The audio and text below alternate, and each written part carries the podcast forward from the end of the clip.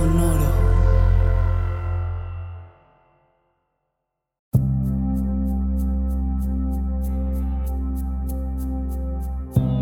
Soy Alexis de Anda. Estás escuchando El Viaje. Una producción de Sonoro. Un espacio que invita a despertar la conciencia.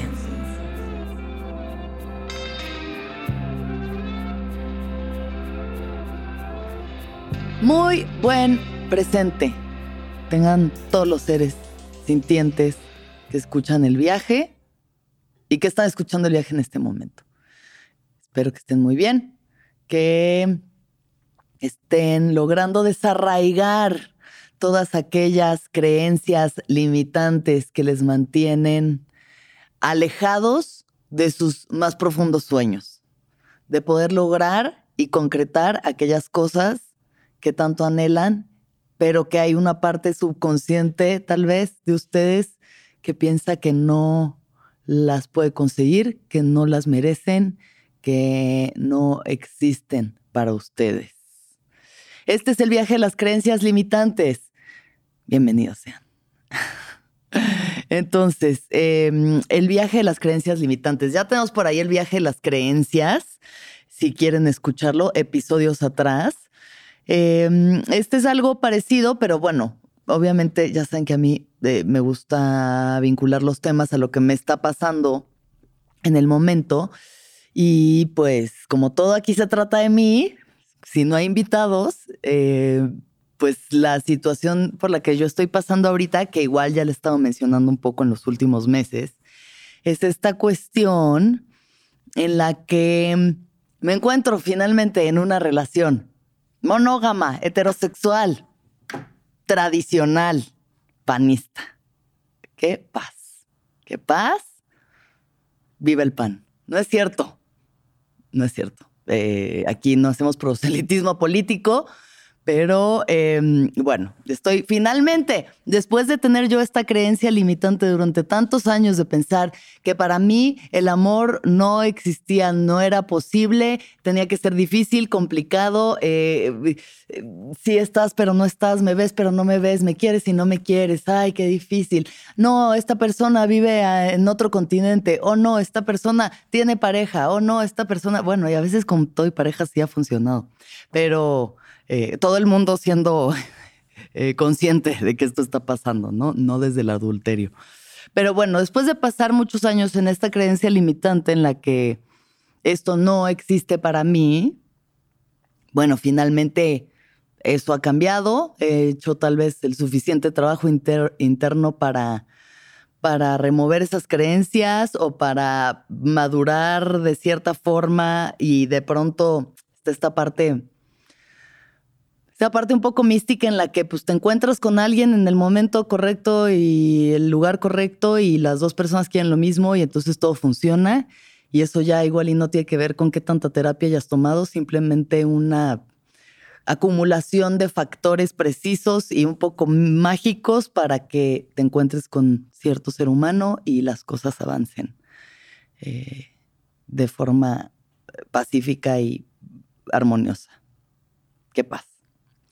Pero bueno, entonces, eh, finalmente que estoy deshaciéndome esta creencia, me fui a leer el tarot el otro día con Marion, que también está el viaje del tarot por ahí si lo quieren ver, con este, esta chica francesa Marion que hace, eh, ella hace lecturas de tarot terapéutico.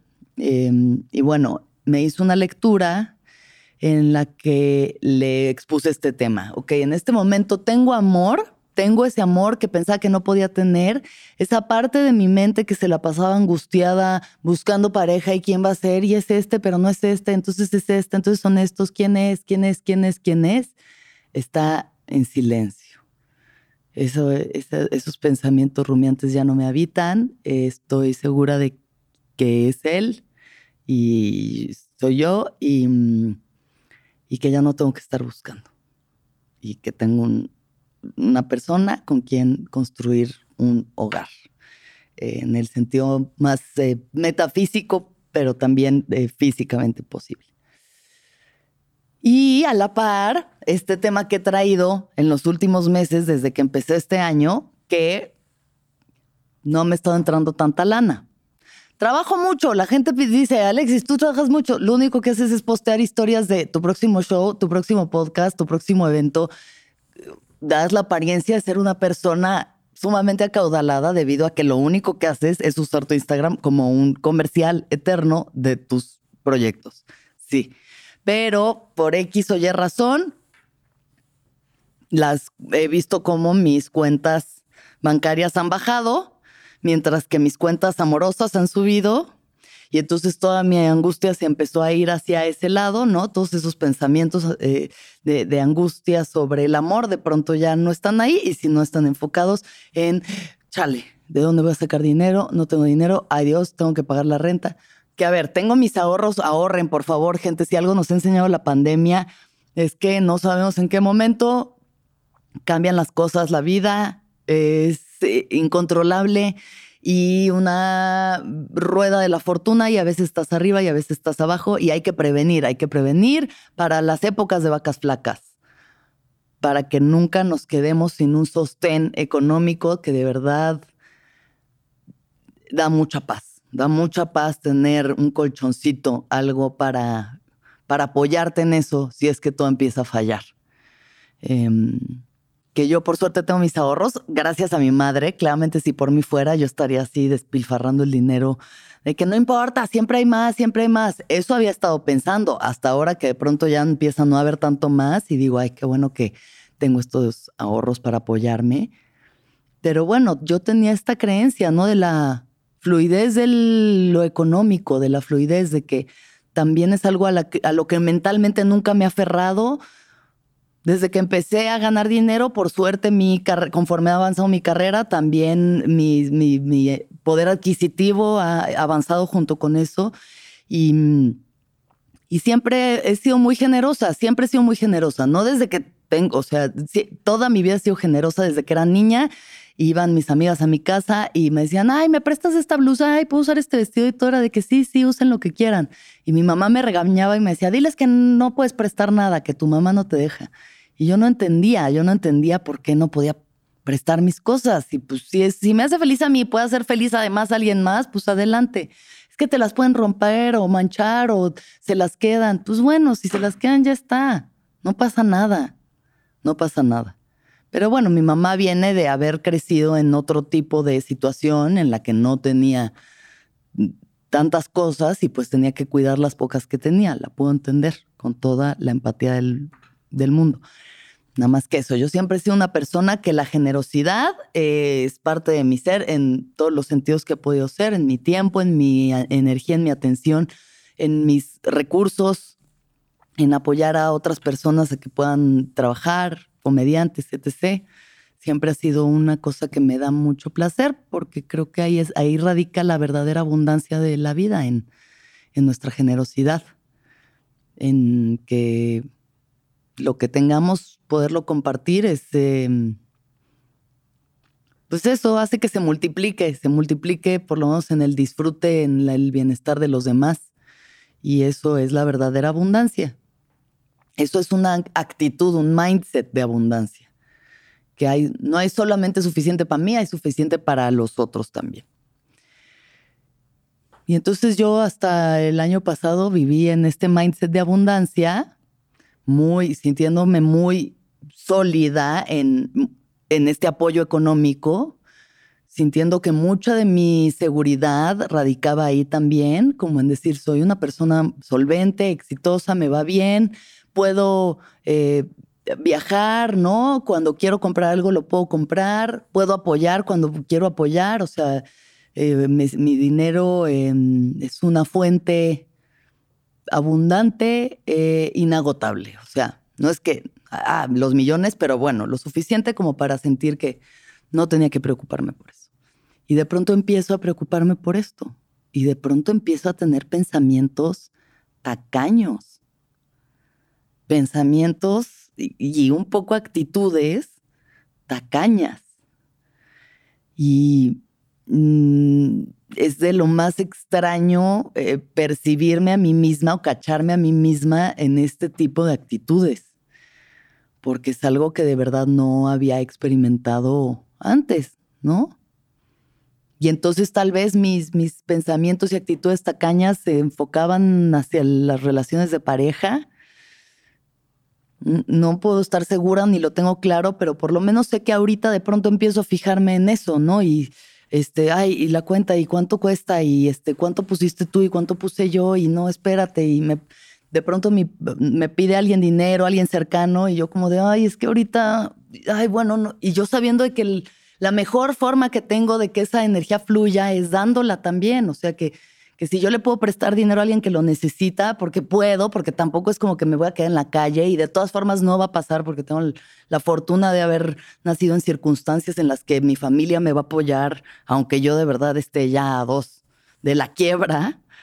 Eh, recordar eso, recordarlo, tener la gratitud y todo, pero pues al mismo tiempo de pronto sentir un poquito como, como una presión que no había, no había experimentado. Y es como una bola de nieve, ¿no? Mientras más lo piensas, más lo generas y más te enfocas en eso y más atención le das y más energía le das y más grande se vuelve, más grande se vuelve el problema, el, el, la carencia...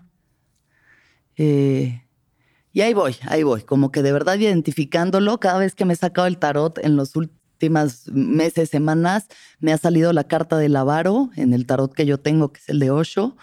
Y es eso, dice, ¿qué es esto que estás intentando resguardar con tanto, con tanta intensidad que sientas que no puedes dar? O sea, que sientas que te pertenece. Y pues entonces esto, este es el, el preset de lo que... el tema que quiero reflexionar.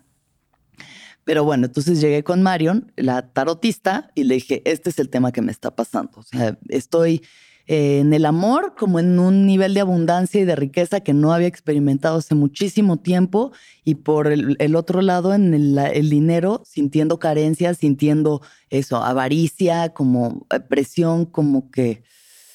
Eh, sí, como, como necesitando controlar mucho ese lado. Entonces eh, me hizo una tirada de cinco cartas en las que vas evolucionando de donde te encuentras ahorita hacia donde idealmente puedes moverte en tu mayor potencial. Así es como ella hace esta, este tipo de lecturas. Y entonces esas cinco cartas eran un poco dónde estoy, a dónde podría llegar si hago el trabajo que las otras cartas me, me indican. Entonces la primera carta era la carta, el arcano sin nombre, también conocida como la muerte, ¿no? Y la última era la torre, o el, lo que ella llama la carta de la casa de Dios. Y me habló de que pues ahorita estoy en un momento de renacimiento, de renacimiento, de estar, eso, cambiando muchos de mis paradigmas, cambiando incluso partes de mi personalidad con las que había... con las que estaba tan casada que pues uno se cree que es su identidad, ¿no? O sea, uno se forma una personalidad, obviamente para sobrevivir en este mundo de la mejor manera. Cada quien a partir de sus medios genera esto que es, dependiendo de lo que te dijeron tus papás y la sociedad que eres, y también un poco de lo que cada quien trae, porque pues cada quien trae lo suyo. Pero pues te haces una especie de personaje, ¿no? Y entonces me dijo que el personaje que yo llevo interpretando todo este tiempo, pues ya no me está funcionando, que estoy en una especie de muerte que, que se convierte en un renacimiento, evidentemente, eh, para volverme más, o sea, cambiar a una personalidad realmente más auténtica, que me va a llevar también a esa solvencia y a esa, ese flujo y a esa abundancia que estoy buscando. Eh, entonces, eh, esta cuestión, ¿no?, de... del personaje, sí me hizo, me hizo pensar mucho en, sí, en, que, en el personaje que me he creado y, bueno, la persona en la que me he convertido, como en esta idea de yo tengo que ser una mujer fuerte, valiente, guerrera, que se vale por sí misma, que es completamente autosuficiente, que es independiente, que no necesita el apoyo de los demás porque ella es la que va y apoya a los demás. Ella es la que está para los demás, la que puede darles a otros, la que puede acompañar a otros, y realmente yo puedo sola y no necesito de nadie. Strong independent woman that don't need no man. Y pues resulta que sí, que de pronto sí, sí también, eh, o sea, me, me funcionó todo el tiempo que me ha funcionado vivir bajo este paradigma. ha tenido su propósito y me ha ayudado a volverme una comediante, ¿no? Eh, que tiene que trabajar de noche en situaciones que pueden ser peligrosas, vulnerables, a viajar sola, a moverme sola, a eh, vivir en mi departamento como yo he querido, a llevar la vida que yo he querido, pero sí todo desde esa absoluta independencia, autonomía, que se vuelve ya pues casi enajenante, ¿no? Mm. Y nada, y entonces estoy pensando en eso, en cómo pues de pronto a, el permitirse eh, eh, ser más, más frágil, permitirse ser más vulnerable en ese sentido, ¿no? Como permitirse ayudar, permitirse ser sostenida, que es algo más de las energías femeninas, ¿no? O sea, siento que yo sí he accionado mucho desde mis energías masculinas de voy y hago y le doy y pa'lante y tú me gustas, yo voy por ti y quiero esto y voy por eso y venga y cuánto. Y entonces, de pronto esta parte que está saliendo en mí en esta relación de pues, permitirme cuidar, proteger, ser sostenida, apoyada, Eh, me resulta extraña porque no es el lugar al que estoy acostumbrada a estar, pero también me parece interesante el permitirme explorarme desde ese lugar, ¿no? Porque eso también son creencias limitantes, o sea, hay creencias limitantes en las personalidades que nos hemos construido, en el pensar que nosotros somos de una forma y que esa es la forma en la que vamos a ser siempre cuando la vida son constantes muertes y renacimientos. Constantes muertes y renacimientos. Y si no te está pasando y si no estás viviendo eso cada tanto tiempo, pues también es eh, limitarse, ¿no? Es limitarse a poder explorar todas las dimensiones que puedes ocupar como, como ser humano. Y pues un poco eso, darme chance ahorita de, de sí, de... de, de de sentirme más frágil, de sentirme más, sí, permitirme ayudar, permitirme ayudar y ser apoyada y ser contenida. Ese es, ese es el lugar en el que me encuentro. Y bueno, pasando de esta lectura que tuve, que dije, ok, me estoy reformateando, estoy renaciendo, ¿no? Esto también ha tenido que ver con los... las reflexiones que he tenido sobre la comedia y hacer stand-up y hacer el podcast y como esto todavía no se acaba de integrar en una sola cosa, como que esta necesidad mía de que todo se tenga que integrar, tal vez no, tal vez una cosa es hacer stand-up y otra cosa es esta y no tengan que ocupar el mismo espacio a la fuerza, pero sí siento que estoy ahorita como que otra vez en esta búsqueda de dónde está mi misión en este momento, dónde está, la estoy cumpliendo, estoy realmente... Eh, cumpliendo lo que, lo que vengo a hacer en este momento de mi vida, porque como que siento que no, que tengo que moverme todavía y, y son movimientos internos, pues. Pero pues darme chance, darme chance en lo que sucede. O sea, me dijo Marion que es como cuando una computadora se está actualizando, pues se tarda un rato. Se tarda un rato en que se descargue todo lo que se tiene que descargar, en que, se, se, en que funcione todo lo que tiene que funcionar. Entonces, si ahorita estoy en esa actualización y les invito a que ustedes también reflexionen sobre las actualizaciones que están haciendo consigo mismos como personas en cuanto a lo que quieren, sus objetivos, su visión de, de las personas que son y las cosas en las... Y, y en quién se quieren convertir, que no es que esté mal quién son, pero pues todos idealmente aspiramos a, a más, ¿no?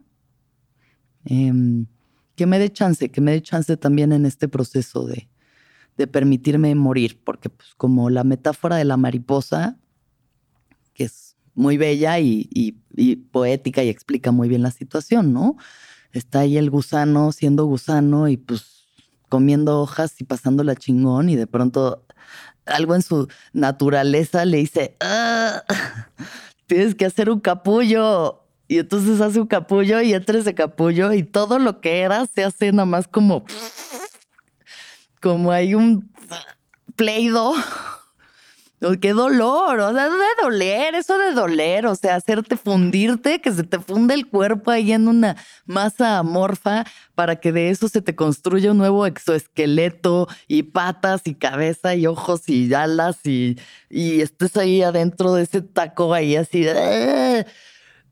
Y, y eventualmente la chinga de salir, ¡ah! salir al mundo de ese capullo y poder volar como la mariposa que estuviste destinada siempre a ser. Toma tiempo, toma tiempo, es doloroso, es conflictivo, no es un proceso bello y armonioso y pacífico y de paz, no, no, es algo caótico y... Entonces yo siento que ahorita estoy un poco como... Como, como en el proceso de, de transformarme a una nueva Alexis que toca, como ya ha habido otras, muchas antes. Este... Entonces esto lo hablé con mi terapeuta, ¿no? Hablé con ella de la lectura que había tenido, de la situación en la que me encontraba y demás. Y me dijo, ¿qué creencias limitantes tienes en cuanto al dinero y el amor? Y le dije, la verdad es que siento que cuando tenía como veinticuatro años, veintitrés, veinticuatro, empezaba a hacer stand-up, pero pues todavía... Era una novata en muchas cosas de la vida, ¿no? No tenía ninguna estabilidad económica, conseguir trabajo era difícil, como que quería actuar y de pronto una cosilla por ahí, pero muy perdida y muy como angustiada en eso. Y a la vez en una relación de pareja viviendo con una persona que cuando cortamos me empezó a ir bien en la chamba y luego me corrieron de mi trabajo y regresé con él. Y como que esto pasó eh, coincidentemente un par de veces, siento que ahí también... Tenía muy claro, eh, recuerdo tener muy claro que no me podía ir bien en las dos cosas. Que o me iba bien en el amor o me iba bien en el trabajo. O sea, en ese momento sí era muy claro porque decía, no puede ser que cada vez que, no, que estoy en pareja no tengo chamba, pero en cuanto corto me empieza a ir bien. ¿Qué pedo? No se pueden tener las dos cosas. Y eso pues claramente es una creencia limitante. Es una creencia limitante porque ¿por qué no? ¿Por qué no nos puede ir bien en todo?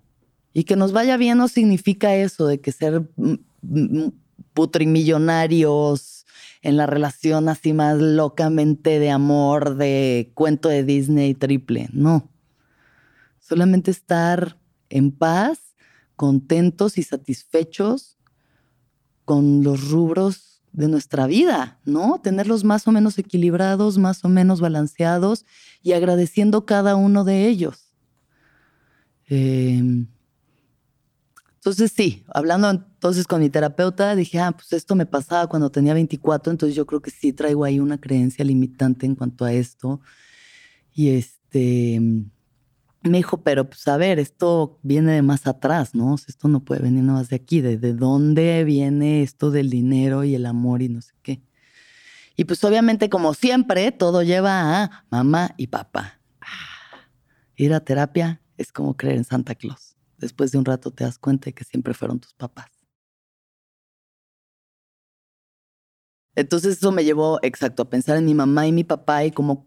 Mi papá fue el proveedor muchísimos años de nuestra vida, en nuestra infancia. En algún momento hay pedos familiares, él deja de trabajar, mi mamá empieza a trabajar, se vuelve la proveedora, se vuelve, entra como en ese lado que en su momento, porque esto era en los noventas, eh, principios de los dos miles y no estábamos nadie woke y los roles de género eran mucho más estereotipados que ahora. Era como, ah... Entonces ahora mi mamá es la proveedora, eso es como el lado masculino. Entonces ya le quitó el lado masculino a mi padre y entonces eso ya es castrarlo y entonces eso significa que sí, o sea, como que yo sentí que había dejado de respetar a mi papá por no ser el proveedor. Que mi madre había dejado de respetar a mi padre porque ahora ella era la que proveía, ella era la que tenía el dinero y entonces el no tenerlo significa... que no, sí, que tu pareja no te puede respetar ni te puede ver como igual. Y pues tras, ¿no? Llegamos como a esa um, conclusión, obviamente más profunda, más, más detallada, pero, pero sí, o sea, sí, sí creo que me quedó a mí una huella de esto, un sello en el que me da miedo ahorita que estoy con alguien, que esa persona de pronto no me vea como su igual, ¿no? Que no me vea con el nivel de solvencia económica que puede tener él, con el nivel de éxito que puede tener, aunque cada quien hace sus cosas, yo sé que él me admira, me respeta, le encanta lo que hago, me apoya en todo y de verdad qué hermoso encontrar una persona así, de lo más valioso que pueda haber. Pero como está este miedo en mí de decir fuck, pero de pronto sí, puta, yo no... O sea, si a mí no me alcanza como ahorita para irnos a viajar a no sé dónde, entonces ¿será que me va a ver como menos? ¿Será que por eso lo, lo voy a perder? ¿Voy a perder su respeto? ¿No me va a ver igual? ¿No me va a querer igual? Y pues no, o sea, hasta donde yo sé, no. Porque no es tampoco que yo no, no sea solvente e independiente. Eso es algo que espero nunca perder, espero nunca perder. Aunque cuando me estaba haciendo la lectura, Marion me dijo, tal vez ahora tengas que cambiar de personalidad. Y dije, tal vez mi nueva personalidad es ser una mujer mantenida. Ya, trophy wife. Trophy wife, ir al salón, al gimnasio, estar a gusto. Pero no, porque pues no, no, no es ese mi llamado definitivamente en esta vida. Vengo a hacer muchas otras cosas. Llegué a esa conclusión, ¿no? De cómo tenemos creencias limitantes que vienen de, sí, memorias muy antiguas. Y cómo a veces uno cree que ya resolvió algo, pero entonces eso saca otra cosa a flote. Y cómo tenemos que estar constantemente actualizando el software y, y revisando dónde están esas fallas, ¿no? Dónde están esas programaciones que ya no jalan, que ya son caducas, que realmente ya no ayudan a que la computadora funcione bien. Ay, qué hermosa la, la metáfora tecnológica. Mm, yo me encuentro ahí ahorita, en este momento de revisar, ok, entonces esas creencias vienen de ahí, entonces de ahí vienen estos miedos.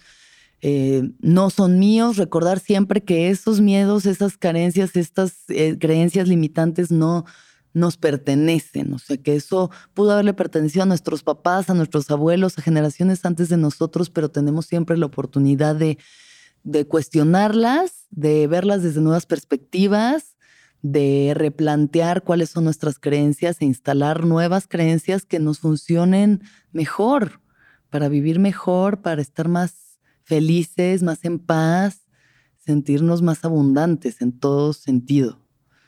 Eh, Creo que, creo que eso es importante, como revisarnos, revisarnos constantemente y ver de dónde está viniendo este, este miedo, ¿no? ¿De dónde viene? Porque pues, a veces piensas que es el varo, pero resulta que no es el varo, resulta que es una cosa mucho más profunda.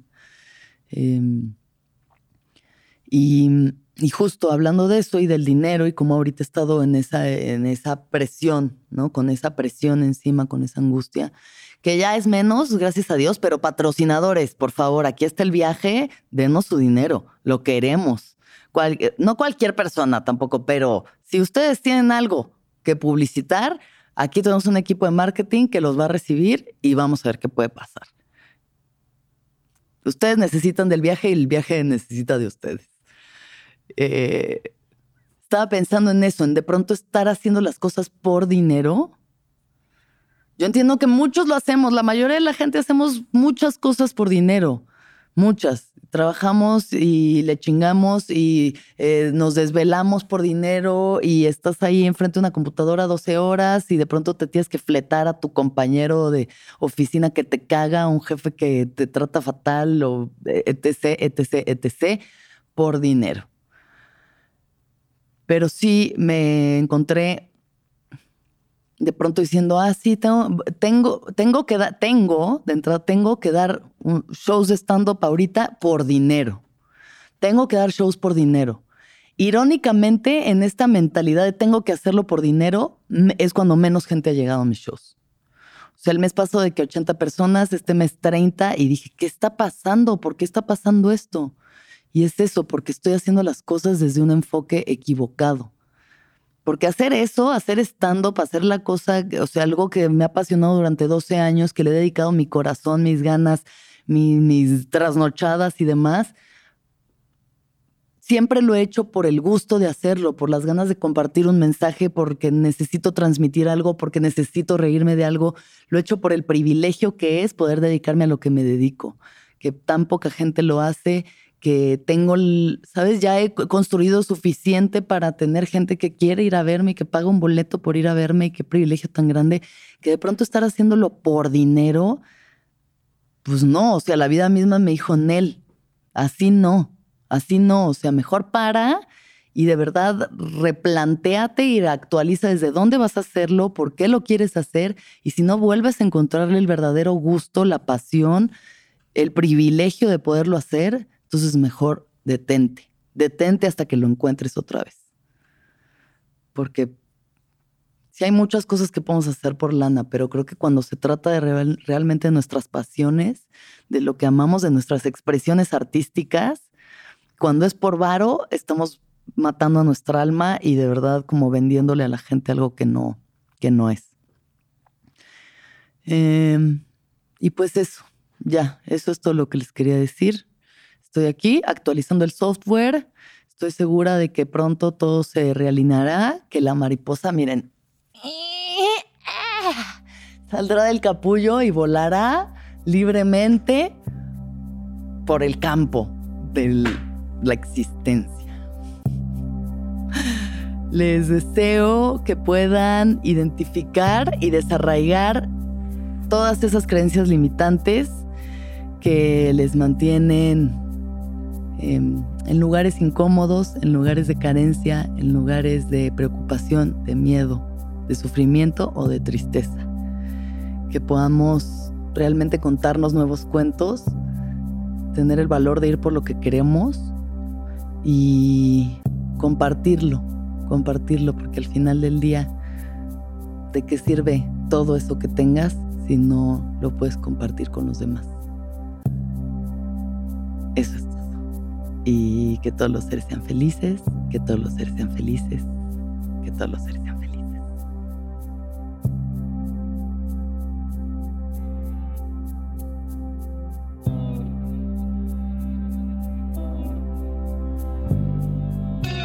¿Escuchaste El Viaje? Suscríbete en Spotify, Apple o donde estés escuchando este programa. Ahí encontrarás todas mis charlas pasadas y las futuras. Si te gustó El Viaje, entra a sonoro media punto com para encontrar más programas como este y otros muy diferentes. Este episodio fue producido por Mariana G C A Aranza Baltazar. Agradecimientos especiales a Héctor Fernández Mosqueda, Daniel Padilla Hinojosa, Paddy, Esteban Hernández Tamés, Andrés Vargas Russo.